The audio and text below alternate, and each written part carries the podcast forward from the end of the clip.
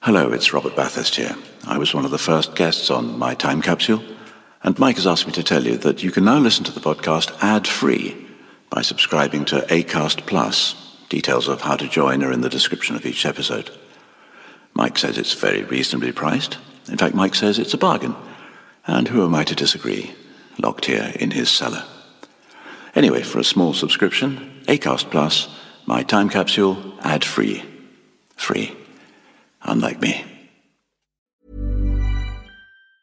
This Mother's Day, celebrate the extraordinary women in your life with a heartfelt gift from Blue Nile. Whether it's for your mom, a mother figure, or yourself as a mom, find that perfect piece to express your love and appreciation. Explore Blue Nile's exquisite pearls and mesmerizing gemstones that she's sure to love. Enjoy fast shipping options like guaranteed free shipping and returns. Make this Mother's Day unforgettable with a piece from Blue Nile. Right now, get up to 50% off at BlueNile.com. That's BlueNile.com.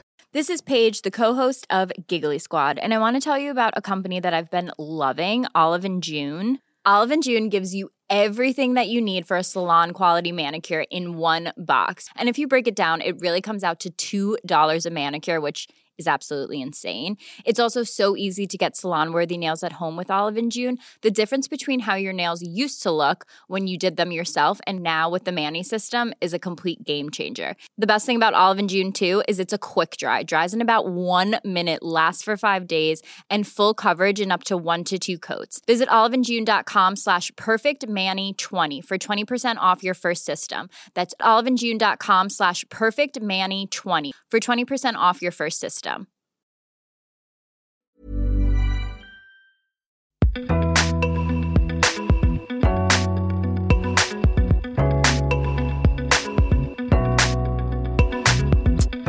Hello, and welcome to My Time Capsule.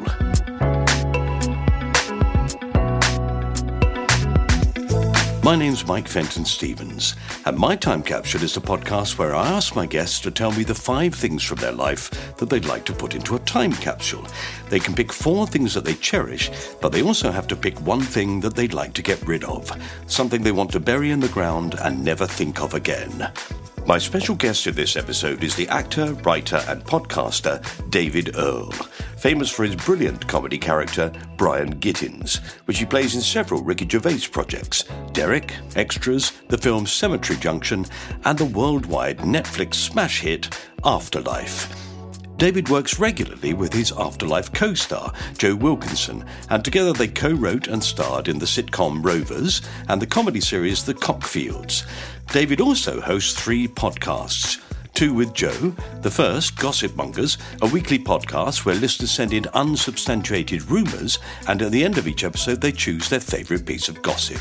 Then there's Chatterbix, a daily weekday podcast about, well, about everything and nothing, which is absolutely brilliant. And My New Football Club, a weekly podcast with John Beer about David becoming a new fan of Exeter City. Yep, Give it a listen. David also co wrote and starred in the Film 4 feature film Brian and Charles, where, as Brian Gittins, he plays an isolated inventor who builds a robot, who becomes his best friend. At the Sundance Film Festival in 2022, the film won the Audience Favourite Award, and in 2023, it was rightly nominated for the BAFTA Award for Outstanding British Film. It's my favourite film of 2023, so if you haven't seen it, Watch it, it's brilliant. Anyway, those are some of the things that David Earle is famous for. But what are the things that he cherishes? And what is the one thing he'd like to bury in the ground and never think of again? Well, let's find out, shall we? Here is the unique, delightful David Earle.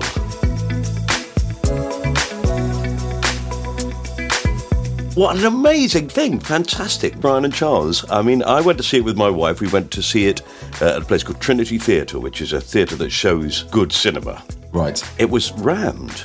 I have Was to say, it? There were, yeah, really rammed. And not only that, it had that fantastic thing at the end where the film finished, and then people sat there and watched the credits because they'd enjoyed it so much. They, Oh, okay. They stayed. weren't, they weren't snoozing or anything. And they went, and then I went, "Come on, everyone, wake up!" Oh, oh, Jesus, is it is it over? Yeah. Thank God for that. Yeah. I, I, can I say something, Michael, right now? Yeah, of course you I've can. got massive imposter syndrome in that you have had so many good guests on here, and I'm what what am I? And this is not false. I'm like, what am I doing on this podcast? Well, I had to bring the standard down at some point. That's all I'm saying. I suppose so. I suppose you got to fill some gaps. And Oh, Yeah. come on. No, come on. So No, we're I'm sitting not here having with it. you, you BAFTA nominated, which is not bad, is it?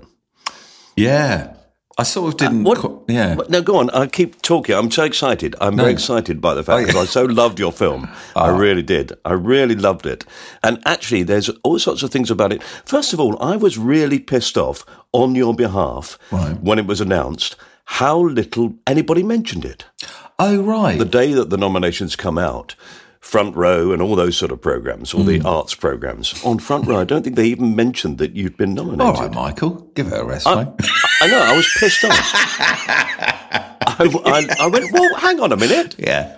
That's the best film. I thought it was the best film. Oh th- well, I'll, I'll be. I watched Banshees recently. And have you seen that? Yeah. Blimey. Yeah. No, that's not bad, is it? Blimey O'Reilly. Yeah, I know. yeah.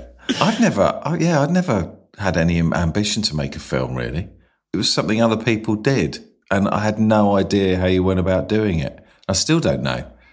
I s- I don't know what we put on screen, and um, like me and Chris are starting to write a new idea now. and I, well, I don't know what to do. I don't know what we're doing. Yeah. no. Yeah, no. But that is that what happened with Brian and Charles? Is do you sort of go, well, that's quite an interesting idea. Let's see where it goes. That idea was me, Chris, Rupert, and then Jim, the director, just loving Charles and putting my character Brian with him and just thinking, well, let's make a little short film and sort of immortalize him and just go. We were really worried. I don't know why that someone else would go. I'm going to do a robot thing that's a bit cranky and doesn't talk very well. So we just wanted to sort of put it out there and go, we did this, and then move on. Yeah. And I remember when Jim sent the edit, we just went, yep, YouTube, 270 views, move on, next. Mm-hmm. And then it just gained a bit of a, yeah, bit of a thing. In fact, we felt it the first day. Suddenly, lots of people that I really admired got in contact online, and I was like, oh, Yeah. oh, Uh, this is more than I thought. yeah, oh my Yeah. God, yeah, Yeah. way more. Yeah. Because I've written some stuff before with Joe, and it just goes like stuff that I'm really proud of, and just totally under the radar. And you go, oh right, okay, okay, yeah, And that's often the case, isn't it, in a career?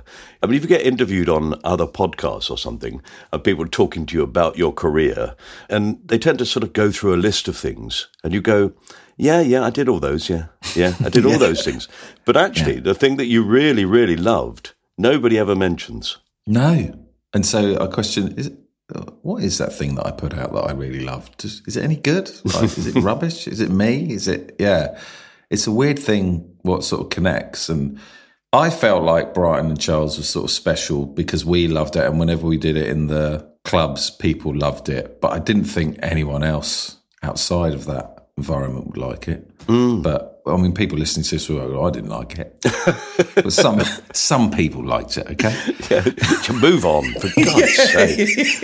On and on. Brian Yeah, yeah. Charles, Brian Charles, yeah. yeah, I know. Yeah, Yeah. Well, before we leave it, I'm going to tell you, and this, I may have emailed you to tell you this, but it's an extraordinary connection in as much as I was on the same course at university with your executive producer and his wife, oh, Danny Batsek. oh, right. Yeah. Oh, okay. We went to college together.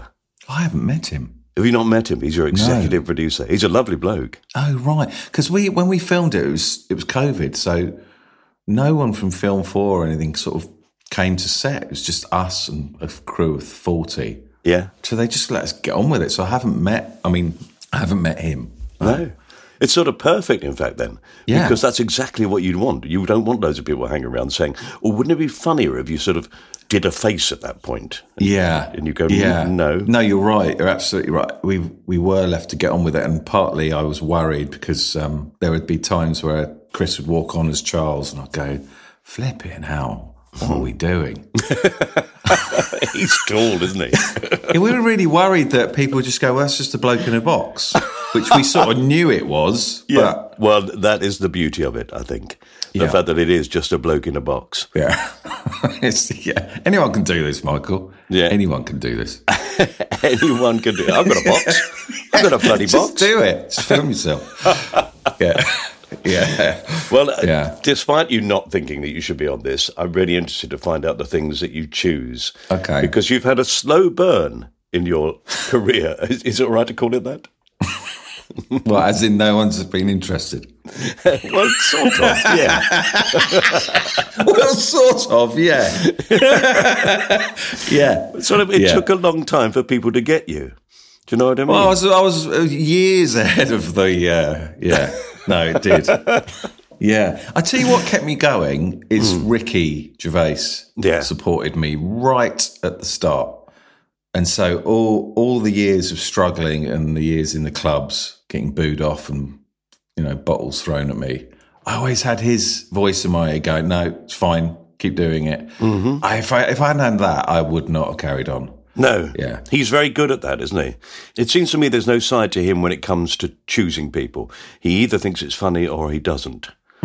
It's nothing to do with is he famous? Hmm. Yeah. If you look at the casting of, of Afterlife, he's just gone for the people that he likes. Yeah, I mean, when he first got in touch with me, I was driving a van. That's it. I was driving a van and I made a video one weekend, and it just so happened it ended up on his desk or it's on his agent's desk. And him and Stephen were in the room, and they went, "I'll stick it on as a VHS." And um, they liked it and just rang me up and, and then offered me extras. Yeah. Brilliant. But that's how it should work, really. yeah. Yeah, it should. It was funny at that point. I was like, here we go. Here we go. That was 2004. this is it. here we go. Yeah. yeah. Yeah. we've all been Yeah. there. I got a phone call from uh, a dear departed friend of mine, Jeffrey Perkins, who Oh, was yeah. he was out in Geneva at Montreux. And he was at the Montreux Festival, and the program that we were in together had just won the Golden Rose. What was the program? It was KYTV. Oh, yeah, yeah. yeah. thing we did years and years ago. He rang up, he was a bit drunk, and he went, That's it. Don't worry about anything. We're made. That's it. We Yeah. are never going to have to worry about money. And it- it's going to, you know, it's fantastic. Hooray! Hey! Yeah. And, and I went, okay, great. And I said to my wife, Jeffrey said we don't have to worry about money anymore. Apparently, we could. Do you know, we, we, were, had, we had a party at the BBC, Yeah. and then uh, two weeks later, they cancelled the programme. Oh, right. God. When do you, when do you, when do you, how do you, how do you know when you've made it, Michael? on your deathbed. I think Smash when it. you're surrounded by television executives saying, "No, don't go, don't go. We need you for one Okay. more thing." okay. Yeah, that's it. Yeah. Yeah. Uh, it's bollocks, really, isn't My it? Oh, God, yeah, it's bollocks. yeah, And Uh, that's why I th- that's why I like podcasting. Just having that control to create whatever you want to create without any sort of gatekeepers, and just putting it out there, and hopefully people sort of cling on to it. I love that part of it.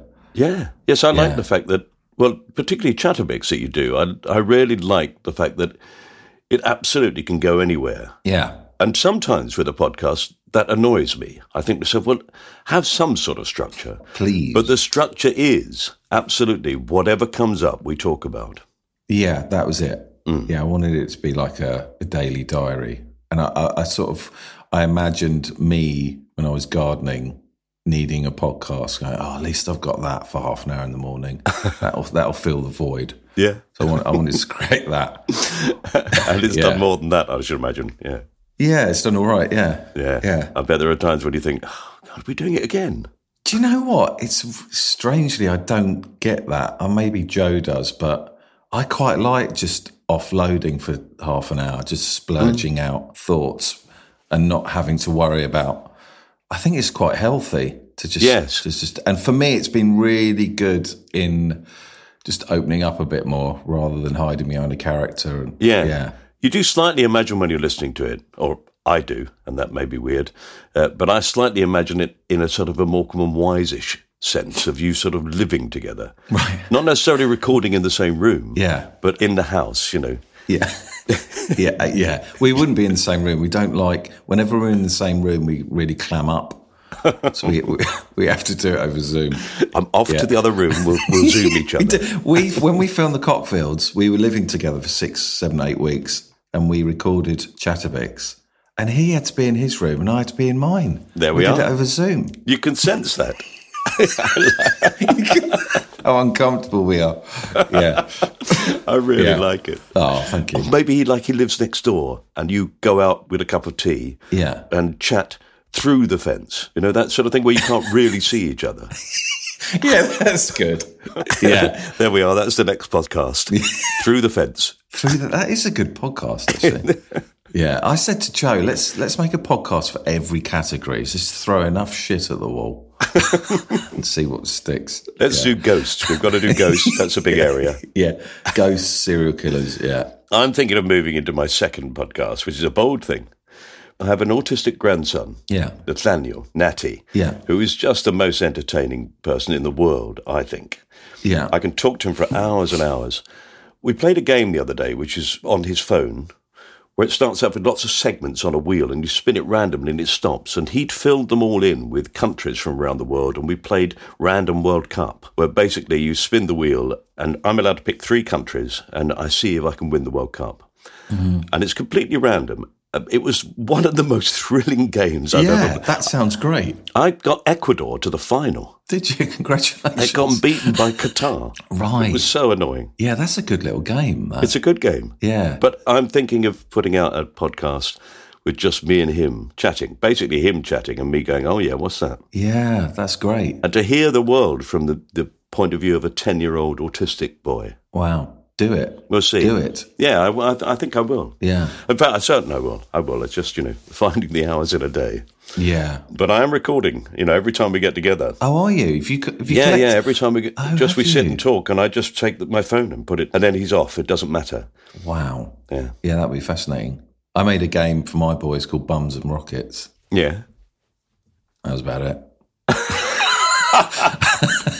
it was basically snakes and ladders, but you, uh, yeah, you, you, you get it. You stuck bums and rockets on the board and sort of, they love it. Yeah. yeah it's, love it. it's very easy to entertain children, I think. yeah, yeah. It really is. Do you know what? You forget, or I forget, how easy it is. I feel like I have to come up with these bigger ideas and they can be entertained by the smallest thing.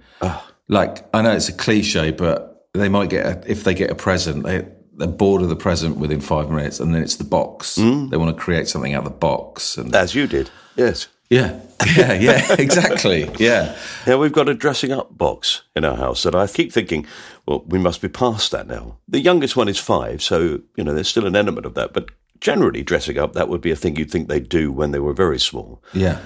But my grandson Natty and his sister Edie were at our house yesterday, and they've done it several times. I've got a recording of me and Natty going into town with him dressed as a woman called Greta, who's an old lady who's a bit, Yeah. you know, she's a bit curmudgeonly and keeps telling people to get out of the way, and she's got a walking stick. And genuinely, he's got a wig on, a hat, a skirt. A little walking He's got stick. a handbag and a walking stick, and he walked into town. Incredible. We went to shops, and he spoke to everybody as if he was an old lady.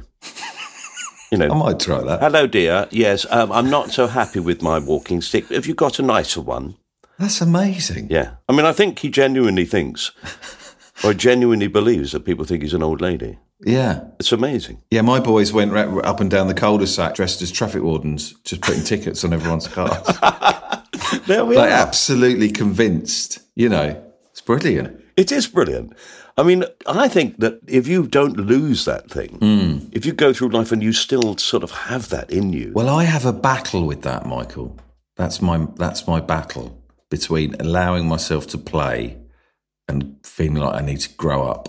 right, Yeah. and slapping yourself down. Yeah. I don't know if you feel like that with with acting and I'm like, really? Is this what you're doing, David? Are you doing this every day? How are you helping anyone? Yeah. I've never really felt that, no. Haven't you? No, I'm not bothered by the fact that I just mess about Hmm. for a living. I think I sort of feel blessed. Yeah, God, I need that. I mean, I do. I feel very happy. And there are times I pinch myself for what I'm doing, but I definitely have that battle of really, this is it, is it? You're just doing this. Yeah. No, I'm never. I've never been one for. I'm, I don't get embarrassed very easily. God, I need, I need to spend an, a week with you because I get because I thought I, on my gravestone I'm going to have. Well, that was embarrassing because my whole my whole life has just been feeling incredibly awkward and embarrassing in every situation. Yeah, yeah. but your characters have developed into that. They've Yeah. always got that that sense of of um, well, they say outrageous things, but they apologise for it almost. Yeah, immediately. yeah. Or They apologise before they even say it. Yeah. Yeah. I love that in your characters. I love the, all the different performances you've done. There's always that little element of I shouldn't really be here. Yeah. Yeah, Oh my God. Well, as I said at the start of this pod. yeah. It's like apologizing before, yeah, in advance. Yeah. there you are. Yeah. Weird. Well, hopefully you've got a list. I have got a list as it Oh, goes. how brilliant! yeah. Well, let's talk through those and see what that reveals. Okay. Okay, so what's number one on the list? So I think number one would have to be The Cure. Ah. So the band The Cure. And, Yeah, yeah, And Robert Smith. absolutely fantastic, man. Yeah. And having spoken about feeling awkward and kind of other, and I'm like, oh, I think he represented that. Thank you for Mi- Michael for opening my eyes. to that. yeah, I think he represented that to me growing up and still does. Because whenever I see him on stage, I'm like, you look like you feel like you shouldn't be there. Yeah, So them, they have had a like they're always in my life. It's just bizarre. And with him, it's like it's the it's definitely that awkwardness and going, oh, it's sort of all right to be awkward. I think that's fine. yeah. But there's also an element there of he's sort of gone. Well, do you know what? I'm going to really go for it. I'm going to I'm going to dress up a bit. Yeah, and that's exactly hiding behind a character. I'm And, going to do my hair silly. I'm going to put a bit of makeup on. Yeah. you know, I'm going to do that. Right here we go. Here we go. And then he walks on and goes, "Oh, I shouldn't have done this." although uh, it'd be interesting because. we chatted to Lawrence Tolhurst last week on Chatterbox, who's a founding member of The Cure. Joe got him on as a surprise guest for me, which absolutely brilliant. blew my nut. But um, I kind of think, oh, can you get that far in whatever industry you're in if you're feeling that awkward? Or is, is there got to be some kind of, yeah. No, I mean, I think you've got to have a confidence in what you're doing. Yeah. But as you say, you can just be doing it for you and a couple of mates. Yeah. that can be enough. I think. Yeah, yeah. And it, fe- it, fe- it's always felt that way with their music that, uh, and it just so happens it connected with millions of people. And but I'm honestly, I'm still dressing like him now. It's pathetic. it's, over there, I've got a black mohair jumper. Brilliant. Like David, you're nearly fifty. Is that all right? yeah, it is. It is. Have you seen them a lot perform? do, do you know what? No, weirdly, I've seen them sort of. I saw them at, when I was eighteen. I went to see them at Wembley Arena, and uh, I stood there just waiting for them to come on. I was like, oh god, sort of. I was dressed like him, and I remember walking around the perimeter of Wembley Arena, and there were thousands of clothes like lookalikes. It was bizarre, but I felt at home. I thought, here we are. We're all together. Yeah. We've all got our lippy on. So, so I was waiting for him to come out, and then I could see his silhouette coming up from the back of the stage with his hair, and I just started crying. yeah, Yeah. yeah, that was it. I've only seen him two or three times, but I was saying to Joe, oh, "It'd be great to get him on the pod," but I don't think I don't think any of us would come out looking good after that interview. You just sit there weeping. I'd weep. He'd just stare at me. and you'd say, "Stay right there. I'm just going to go and change my jumper." yeah, yeah, yeah. It's funny. They've always been, yeah, they've always been in my life. I thought I might have grown out of it, but no, no, I haven't. So I'm not really aware of their music more recently. No, I'm sort of. I, thought- I always keep an eye on their music, but it's kind of it was the music up to the sort of early '90s, and then. Uh, But yeah, I don't know what it was. No, well, I think that element of exactly of what you're saying. Yeah. That I didn't really feel that I could do anything outrageous. And then suddenly there's this opportunity. I think a lot of people, for a lot of kids, that's exactly what pop music is. Yeah. Is you see someone, you see, you know, I mean, when I was young, there were lots of people because I was right at the age of sort of 14, 15. You sort for, um, of Bowie. Were you around for Bowie? Yeah, yeah, Aladdin Sane. Right. Aladdin Sane, absolutely. Yeah, yeah, yeah. Kids used to, if they had the chance to go out dressed as they felt they ought to dress, Yeah. they'd put a zigzag on their face, Yeah. you know. I mean, I, I came home, I was 16, 17. I came home one day, went upstairs to my bedroom. Right, mum. Went upstairs to my bedroom, and on the mirror, written in lipstick, was, I've found your lipstick. Thank you from my mum. Oh, my Oh, word. God. Oh, all right. Oh, I wonder what she thought. Yeah, I don't know. I mean, she used to play some crap in the car, so she had, she had no right to. Okay. I've had enough of Perry Como. yeah, yeah. Poor mum. Did she come round to him? Did she like the man in the end? No, well, um, did she? She, I think she, I think so. I mean, she she used to drop me off at school. I'd get out of the car with my sh- long shirts and my big trainers and walk off to the school gate. And she always says she used to just see all the other parents kind of looking at me, going, "Oh God." and she she'd feel really embarrassed, but uh, which is fair enough. But I think she came round to it in the end. Yeah, Yeah. yeah, Good. Well, all right. We're going to take the cure yeah, and put them into the time capsule as your first thing. yeah. It's the first person to choose the cure. Really? Surprising. I know. Okay. Great. Okay. So what's number two? I've got here filming locations forward slash 40 towers. right. I'm sort of obsessed in the last, not obsessed, but I've got this. I get so excited when it comes to filming co- locations of like iconic shows or films. Oh, right. Yeah. I don't know what it is, but I mean, once every two months, I'll Google 40 Towers filming locations and just stare at bloody hell. So he, they pointed the camera there and he walked up the street. And last year, I took my son to the first church where they filmed the first church in um, Four Weddings. I said, "This is this is a church where I don't care, Dad. Yeah, yeah, I know you don't care, but this is where Hugh Grant pulled in and." Uh, yeah, You see, you ran in. He was late. yeah. He'd, he'd just been saying, fuck, fuck, This is fuck, where fuck, he fuck. parked his car at an angle because he was late and he wrote, I don't care. Yeah, I know you don't, but you will. oh, brilliant. And I took him to the Withnall Cottage, Withnall and I Cottage. So we went up to Penrith. he was like 12, 13. And I said, We're going to watch Ri- uh, Withnall and I tonight cause, because we're going to the cottage tomorrow. Oh, all right. And then the next day, I took him down this unmade road. And then you had to park at the end. And then it was probably a half hour walk uh, down this path. and then the valley. And over there, there's the cottage. Is it? Yeah, that's the cottage.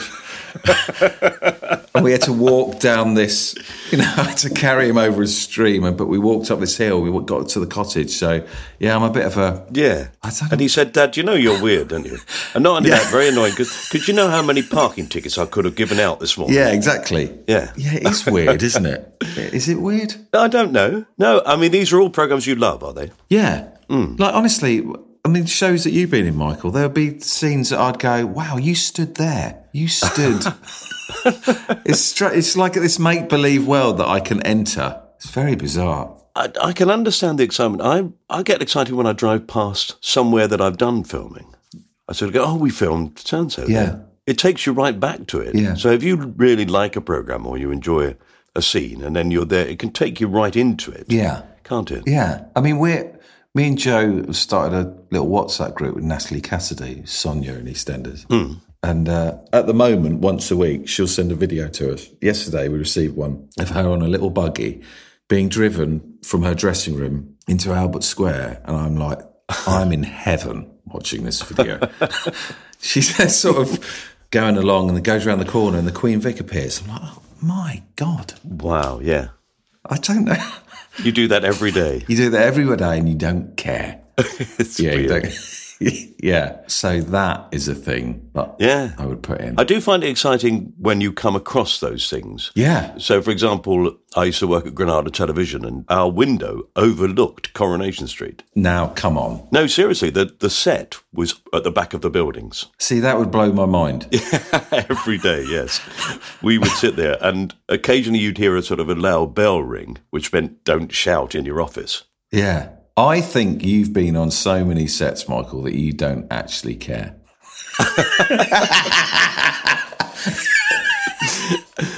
I mean, I feel, I guess it's sort of sitcoms for me. Yeah. For instance, like 40 Towers. Because I think it's my favourite sitcom, and those that set, and I, I just look at it going, oh wow, he they filmed all of those shows in sort of three hour blocks, or whatever, and it's just that magic was caught in those three hours. Yeah. And there were just people there sat, that sat there watching. Well, they could have touched the scenery. I, that, I thought that was a hotel. That, Yeah, I ca- I can't get my head round that it wasn't this real world. Yeah.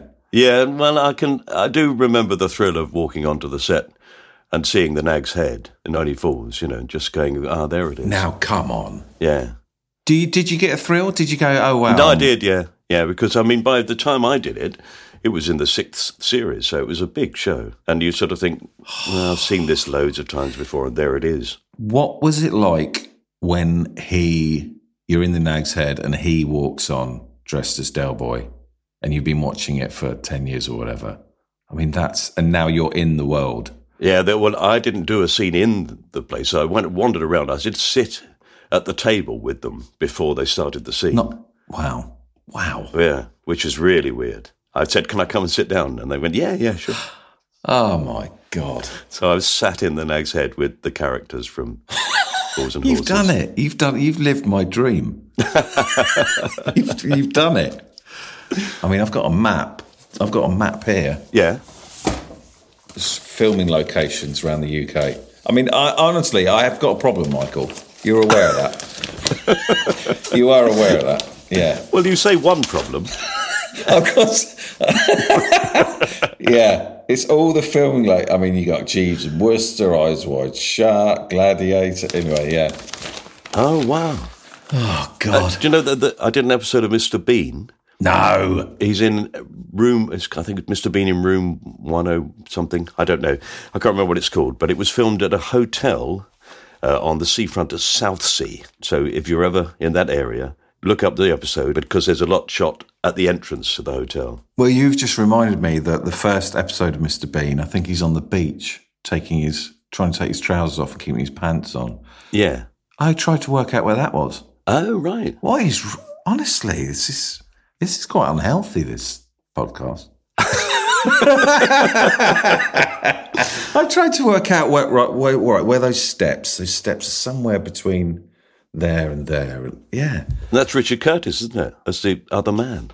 No, no, it's oh the bald guy. I can't remember his name. Is it? Yeah, he gets up and he's. Um, it was a reveal that he's blind. Oh right. Uh, but it was always Richard Curtis when they did it as a sketch on the stage. Oh, was it? It was a stage sketch, yeah. Oh, okay. So, in fact, those first Mr. Beans are, in fact, a gathering of, I think, of a number of sketches that he'd done Are they really in this non speaking character on stage. And Okay. they've just put them together. Yeah. amazing? That did rather well. Didn't adjust, yeah. Yeah, it did all right. okay, all right. Well, let's put locations, filming locations. Yeah. Have you ever found out where the street is where he smashes the car with the branch? Yeah, mm-hmm. done that. Been there, done that. but and you know, you know, the hotel burnt down. Did it? No, I Yeah. didn't know that. I say it as if everyone should know that. I thought you were going to go. Yeah, yeah, yeah. I know. that." Uh, Give me a moment. I just, I'm just, please, I've got to get over that news. Thing is, it does upset me that news. I don't, so I can't go there and see where F- Basil Fawlty ran down those steps, and I can't now go there and have a really. Yeah. You can't ever recreate No. that opening shot. I can't stand where John Cleese stood, and uh, it's very difficult to um, articulate what I'm feeling. Well, Sorry, No, everyone. all right. It comes from an admiration for programs. I think that's fine. Yeah, but it feels like it's disappearing into a, like, a little fantasy world as well. I think it. I do. I think it's being childlike again. I think it's trying to keep that going. Right. Yeah. Because there must be a location, even though it was augmented for um, Teletubbies. Been there, done that. No. Get out of Yeah, it. yeah, You got done my own that. costume, jumped about on the hill. Yeah, yeah, yeah. Oh, brilliant. Oh, dear. All right, David, let's put that into the time capsule. Let's move on to item number three. Okay, sorry to interrupt. I hope you're enjoying this episode. I certainly am. But we have to leave Dave Earl for a few moments while we play you some adverts. For anyone who signed up to ACAST Plus, of course, there won't be any. But for our regular listeners, as the pizza gammon on Arnold Schwarzenegger's farm always says, I'll be back. Yeah, see you soon. Even when we're on a budget, we still deserve nice things. Quince is a place to scoop up stunning high-end goods for 50 to 80% less than similar brands. They have buttery soft cashmere sweaters starting at $50, luxurious Italian leather bags, and so much more. Plus, Quince only works with factories that use safe, ethical, and responsible manufacturing. Get the high-end goods you'll love without the high price tag with Quince. Go to quince.com/style slash style for free shipping and 365-day returns. Millions of people have lost weight with personalized plans from Noom, like Evan, who can't stand salads and still lost 50 pounds. Salads, generally, for most people, are the easy button, right? For me, that wasn't an option. I never really was a salad guy. That's just not who I am. But Noom worked for me. Get your personalized plan today at Noom.com. Real Noom user compensated to provide their story. In four weeks, the typical Noom user can expect to lose one to two pounds per week. Individual results may vary. Hey there, it's Michelle Norris. I'm host of a podcast called Your Mama's Kitchen. When I travel, I'm usually looking for a way to find a taste of home when I'm not at home. And one of the things I love to do when I am at home is entertain. And Airbnb allows me to do that. When I was in California recently, I rented a house that had a great kitchen. And when we were sitting around the table, we're all thinking, we're in someone else's house. Someone could be in all of our homes as well. If you have a home, but you're not always at home, you have an Airbnb. Your home might be worth more than you think. Find out how much at airbnb.com/slash host. Welcome back, Gammon, to part two of My Time Capsule with the actor David Earle. Here are the remaining things he would choose to put in his time capsule. Now, I've put here the West Indies cricket team from the 1980s. Oh, very good. Yeah. Which players in particular are you thinking of? Viv Richards. Viv Richards. Viv Richards. Right. I wanted to be Viv Richards. I sort of still do. I sort of Google him sometimes, look at him, go, yeah, wouldn't mind being you. They were just incredible. And that was the first kind of, I think 1984, I think they came over here and absolutely battered us.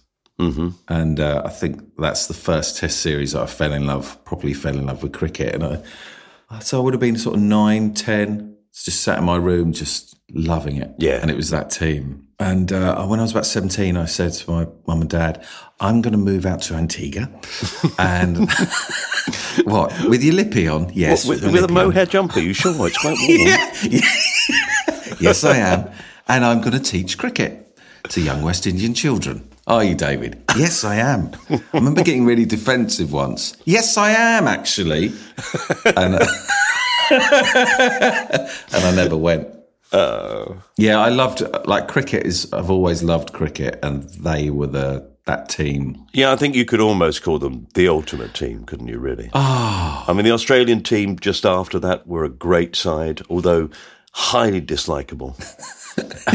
but Yeah. even though they were great. Yeah, the West Indian team, they just swagger around. Yeah, They, the West Indies, they came over, destroyed us, and you didn't care. You loved them. Yeah, they destroy us with chewing gum. You know, Viv Richards would just walk out to bat, just chewing chewing gum, and then just spit it out, whack it across the pitch, and then go out to the square. And I think Richie Richardson used to go out to bat with like this watch that cost maybe a hundred grand, and he'd still wear it because he was so confident that the ball wouldn't hit it. Yeah.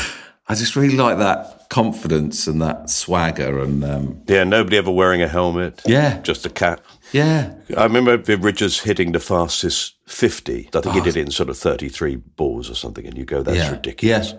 It's so cool. At a time when nobody did, when at a time when players like Boycott would take Exactly. three days to get to 50. Exactly. Yeah. Yeah, I just thought it was the epitome of coolness and I used to watch videos of him just running around Antigua with his top off. Look at him. He's got a great set of pegs. yeah. but that swagger coming out to them, Oh, amazing. yeah, like just a superhero. Did you ever get to see them? I did. s- I saw Malcolm Marshall walk past me down at Hove, and I think Curtly Ambrose was bowling, so that was probably early 90s. So I, am not sure I ever saw Viv Richards. But yeah, I really like my cricket, and because of them, I think. Yeah. I saw them in Australia. What year would this have been? would have been 80, 82 or 83. Oh, and wow. Australia put the West Indies in and they fell apart. Yeah, so you saw their one failure of the 1980s. Yeah, quite. Yeah. Yeah, I think it's that thing with sports men and women that when you're young, at just at an impressionable age, they mean more. Mm-hmm. I guess when the Australian side came along a decade or so later, I'd sort of grown up a bit. I'd moved on to, well, Lippy. and uh, yeah, because me and Joe, we interviewed Steve Davis, and I got, I got the same with him. I was like, that's Steve Davis Yeah. talking to me. Mhm. Why is he breathing my air?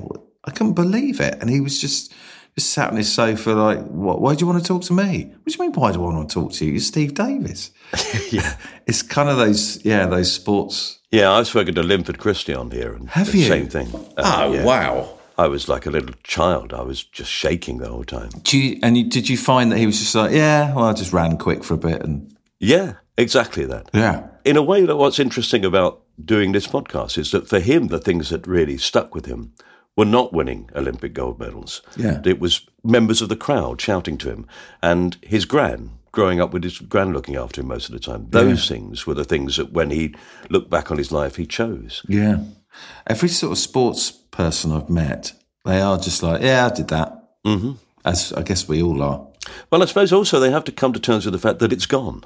Mm. I mean, you know, if you do something, if you're a writer or an actor or anything creative, you can still possibly, you know, round the corner is, and then I did that, Mm. Yeah. which I haven't done yet. Yeah. Whereas for a sportsman, you go, well, I'm never going to go back there. No, and I guess that age is sort of early 30s and then, yeah. Oh, wow. So um, uh, it must be useful, I think, to be able to, in a way, make it less significant in your mind. Yeah. I spoke to Chris Hoy, cyclist, and he was saying, 'cause I was talking about cricket with him, and uh, I was talking about a time I played for Sussex and I got a 50. That was sort of my, like, my highlight. And uh, he said all the feelings that he felt winning gold medals, they never kind of, it was those first moments as a child competing and winning. Those are the moments he cherishes and remembers. I was like, oh, wow. Yeah. So, you know, getting a hat trick in the World Cup final, hitting 100 at Lords doesn't really compare to being an eight year old and swinging a bat around. Yeah. No. Yeah. And I understand from your Twitter feed that you'd like to go and sit at Lords and I just want to be friends with them. I want them. I did offer to get in touch with David Gower for you. Did you? Mm. I sent you a little message. Do you that know obviously David Gower? didn't- Yeah. What? yeah, but the thing is, Michael, I don't want him going, oh, who's this bloke? I want him to go, I want to be David's friend. Well, the chances are he's a he does love comedy, David. David, Go- now this is David Gower. This is 1984. This is England v That's West. the man. Absolutely, yeah. Uh. That's the problem. I want to climb into their heads, though. I want- and I think I'd find it very difficult to be normal around David Gower. Mm-hmm. But if you could email him, I'd appreciate it.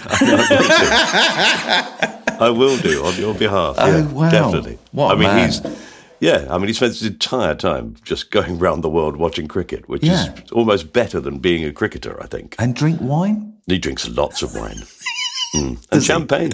Obviously, you know. and so if you talk to him, all he talks about is, "I've got a friend who produces this gorgeous champagne." Oh dear. Oh wow. Oh my. Yeah. I just. I mean, Ben Stokes got in touch with me. He got in touch with me Wow. out of the blue. So I was like, right, how do I how do I play this? Do I try and keep it cool? what do I do? And I think I kept it cool. And then I sent a message about three months later, thinking, oh, I'll just keep this little friendship going. And he didn't reply. so I'm just trying to work out when to send the third message. yes. The- the- what, the threatening one? Yeah. If you ignore me again. yeah. I once faced an over from Curtly Ambrose. What? Hang on a minute. You can't come out with stuff like this. Celebrity cricket match. And I can't imagine why I was there because I really wasn't a celebrity in comparison with everybody else who was playing. Where was this? It was in Tunbridge Wells Cricket Ground where I, I live. Oh, I know. Yeah. And I got out there and he came out and he, he bowled me a nice ball and I, I sort of just stopped it. And to me, it was, that's it, that's enough. Can we stop now? That's brilliant. I've got my bat to one of your balls. It was a very gentle ball. When was this? Oh, it must be in the uh, 90s. Oh, so, he, was, you know, he was still playing I suppose he was still, well, he had just finished. at the end. He Yeah, had just finished, yeah. yeah. So uh, Wow. he then he then walked to the boundary and turned round and started running towards me. Did he? I can't imagine. I cannot imagine what that must be like. It was brilliant. All the crowd clapped as he ran in, and I stood there thinking, I hope he doesn't really mean this. Because if he lets one go, I'm going to just. Yeah. And he ran up and he, he the full stretch and came right over with his arm and then let a real little dolly go. Oh, this is heaven. He bowled me. Did he? Yeah. Did he? I went for it far too early and it just trickled up and knocked the bail over. Oh. Honestly, absolute heaven that is for me. I, I sort of say to people the reason I attempted to get into showbiz was to be invited to Lords. Mm-hmm. I want to be invited to Lords, please. My brother is a member. Is he? Yeah. I'm sure he'd invite you. I love this podcast. He does a lovely thing where he, um, whenever he goes to see a cricket match, I get a phone call at, at some ridiculous hour in the morning, so it's seven o'clock in the morning, where he's turned up at AMCC and he goes and watches the jazz band. And then he just calls me up, but he just holds his phone up. He doesn't say hello, nothing. Yeah. And all I hear is the jazz band. And then uh, eventually he just stops it again. Oh, nice.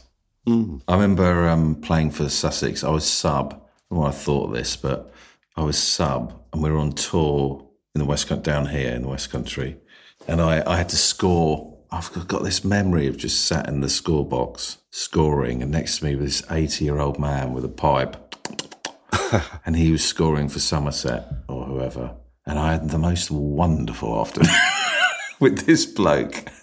It's just this 80 year old guy, and all he cared about was cricket and smoking this pipe. Oh, it's fantastic. yeah, so the West Indies cricket team, yeah. Fantastic. In they go. Right, that's three things, David. So we've got two more to do.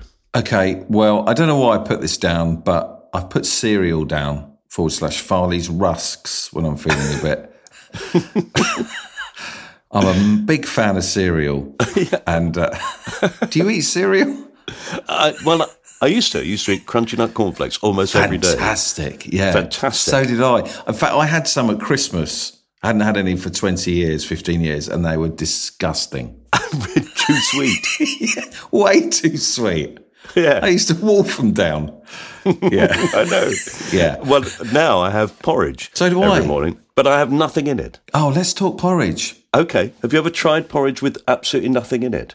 Just milk. And when I first did it, I thought to myself, "I'm- I'm putting honey in this. I'm putting all Yeah. sorts of cinnamon. You know, let me just try it and Yeah. see if, if I like it plain. Yeah. Uh, and I thought, hmm, it's a bit nondescript, but actually, I really, really like it now. Okay. Little touch of salt. I don't even do that. No, no. That's got you thinking. Oh, yeah, no. I- Yeah. Yeah, I'm a big porridge fan. so, salted porridge, though. I just just just a tiny bit of salt. Mm-hmm. I think it, it sort of cook it with water. Right, yeah. and then then add the milk afterwards. Ah, right. No, I cook it with milk. Interesting. And then um, seeds, nuts, frozen blueberries, and I have a whale of a time. Yeah. Yeah. Oh, yours is a concoction. Mine's a quick breakfast. Oh, okay. Yeah, no, it is a con. Like we were running late two or three mornings ago. My wife made it. It's like we're really running behind here. Like we really got to get a move on it. but she was putting all these wonderful layers and toppings, and yeah, I'm, I'm a big fan of porridge. But when I'm feeling naughty, I'll get the Farley's rusts in.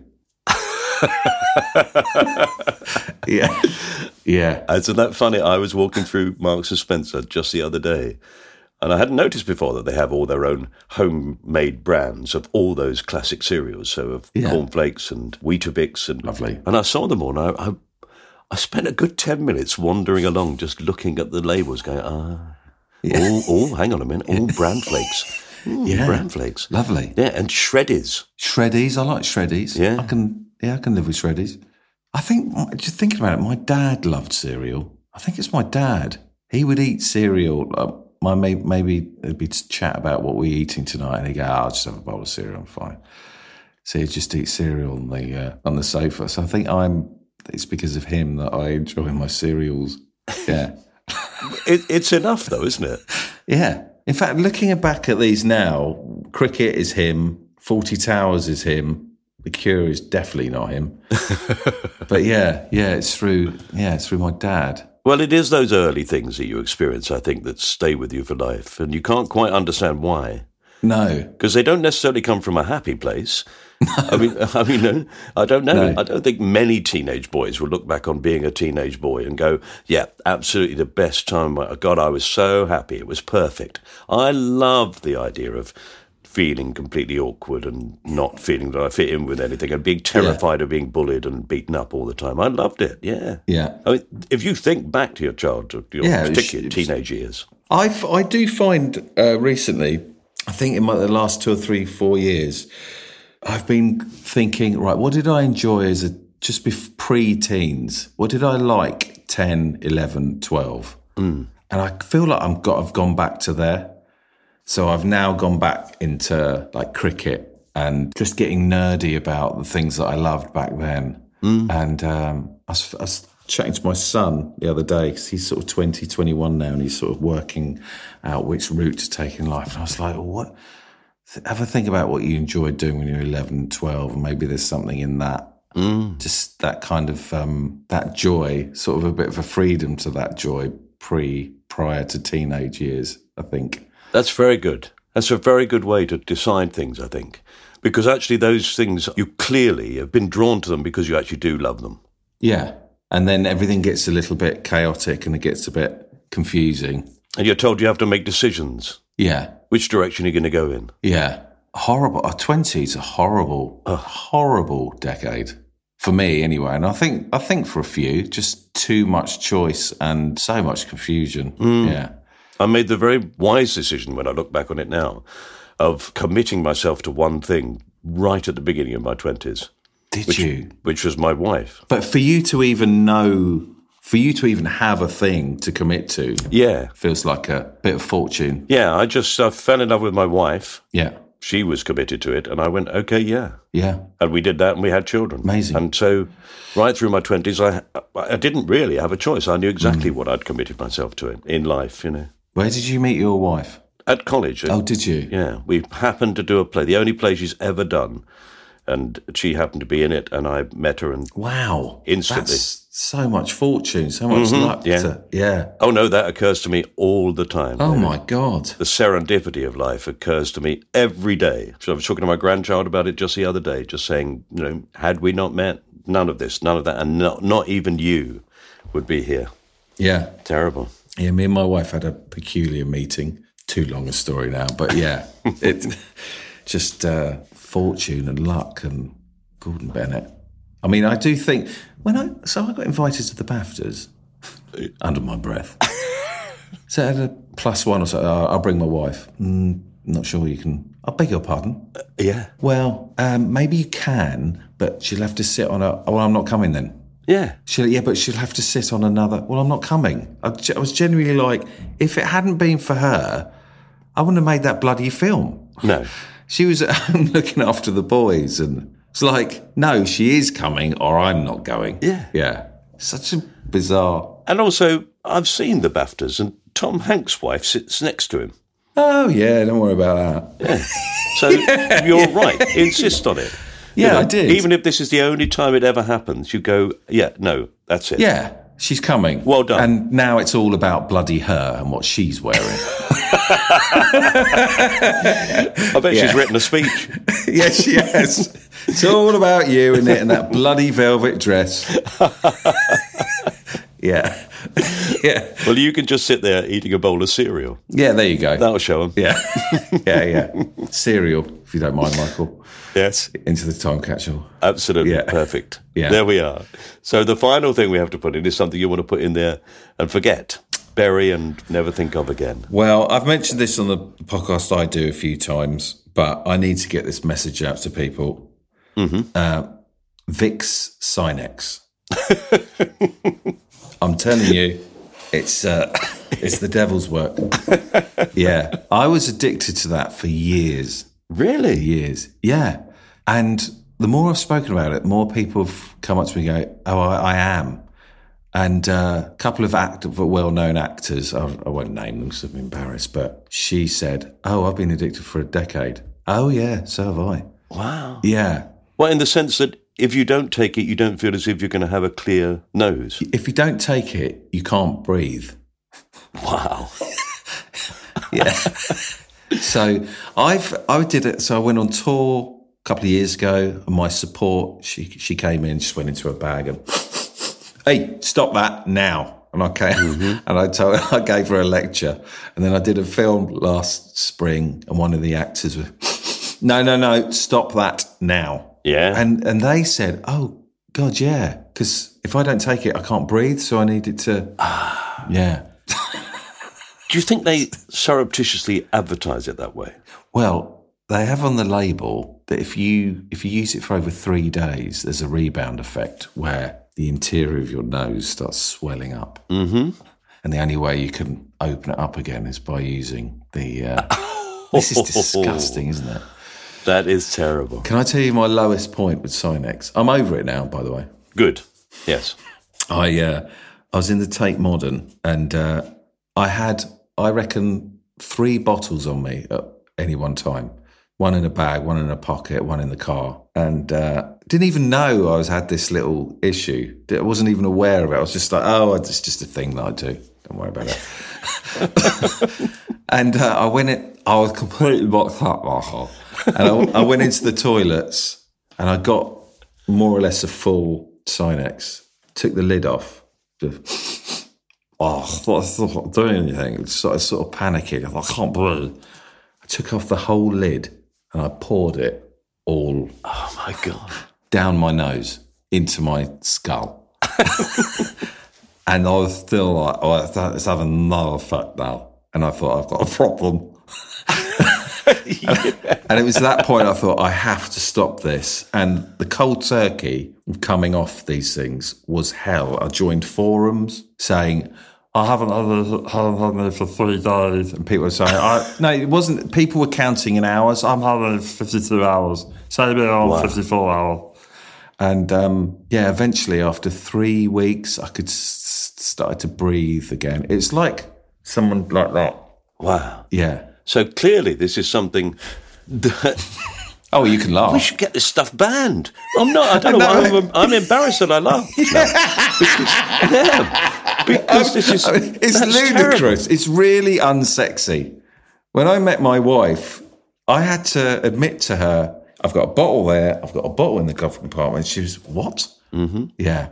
I saw an advert on the tube yesterday for um, talc compensation. Talc? Talc. No, really? And I think back to people I knew when I was younger who used talcum powder all the time. I mean, in copious amounts. I once shared a, a room with somebody at the Edinburgh Festival and was woken up every morning by, by great clouds of talc. I'd love to know who that was. I'm going to tell you. Oh, wow. And I used to think, why don't you just go and have a wash? how, how, ba- how dangerous is it then? Well, apparently it gives you it. Well, particularly for women, ovarian cancer. It's got stuff in it. It used to have Oh, my God. part of the ingredients have been shown to cause cancer. We were encouraged to put this on babies, weren't we? Yeah, yeah. Oh, yeah. I hardly ever used it, but I love putting a bit of talc on my body. It's a lovely feeling. yeah quite. Oh, very smooth. But, oh, um, look at me. Oh, hang on a minute. I just put a video on Vic Silex up so I can smell the thing. Yeah. Well, I slightly understand it because I did at one time go through a process that every time I had an audition, I would use eye drops that made your eyes sparkle. Bright eyes, I think they were called. What? really? It's just little tricks of the trade. Yeah, to make myself look you know a bit sparkly. Yeah. But the more I use them, what they do is it makes the blood vessels in your eyes contract. But of course, as a result of that, your eyes then, as soon as they get the chance, go bright red. so just after each audition, I'd come out look like I've been weeping. You know. Right. So I stopped after a while because I thought, so this is, can't be good for your eyes, No. really, to do this. But your eyes didn't, you weren't addicted to it. Your eyes weren't calling for more. No, but I could see that I could have gone down that route, that feeling that unless I do this, I don't look my best. Unless I have bright eyes. you know, wake up in the morning, mm, bit red. Okay, let's put the drops in. I mean, the first, I'll come to an end of the Sinex story now, but it's nice to get it off my chest. The first, the first two nights without Sinex that time, they're my lowest point. I didn't sleep. I couldn't breathe. And then about one and a half weeks into it at four in the morning because I just hadn't slept for the week. I walked down, I was in Brighton, I walked down to the seafront just to get some fresh air. It was horrible. And as I walked up the hill, one of my nostrils cleared. and it was a wonderful feeling. yeah. It's a beautiful moment. It was a beautiful. You wouldn't. You wouldn't have known it if you'd seen me. well, all the people in the street did when you went, Yeah, yes! yeah. I think that man's nostrils cleared. yeah, yeah. Lovely, lovely moment. Yeah. So I would love to banish that. Well, it's gone. Yeah. Uh, it has gone from your life, I'm glad to say. Yeah. But you won't be able to get it again if you ever attempt it. It's good. gone. Good. David, what a lovely time talking to you. Thank you for having me. No, no, my pleasure. No. I'm going to email David Gower now. Oh, honestly, can I do anything for you? Do you want me to write you a song or something? Won't be very good, but can I give something back? You've given me enough. really. Oh. The warning about big signings, There that's you go. enough. There you go. Okay. Thank you, Michael. Thanks for having me. You have been listening to My Time Capsule with me, Mike Fenton Stevens, and my lovely guest, David Earle. Thank you for listening to this podcast. Please do rate or even review us if you get the chance, and you may find it helpful to subscribe to My Time Capsule so that you get sent all episodes as they're released. You can see what we're up to if you follow me or My Time Capsule on Instagram, Twitter, or Facebook. And you're very welcome to listen to the Pass the Peas music composed and performed theme tune on Spotify anytime you fancy. This was a cast off production for ACAST. Our producer was John Fenton Stevens. Now, that was quicker than usual, wasn't it? In fact, I'm not being paid by the word, so Actually, I'm not being paid at all. So I don't know why I don't keep it as simple as that every week. I mean, I'm just wasting your time, really, aren't I? In fact, I'm doing it right now. Look, see? Yeah. So I'll leave you in peace by telling you the most contrived joke I've come up with for ages. What do you call a woman balancing a pint of lager on her head whilst playing snooker on a table with very large pockets? Yeah, I'll give you a moment to work it out. Got it yet? Well, if you have, then you probably need to see someone like me. For those of you still sitting with a puzzled look on your face, a woman balancing a pint of lager on her head whilst playing snooker on a table with very large pockets is, of course, called Beatrix Potter. Yep, I did warn you. Bye.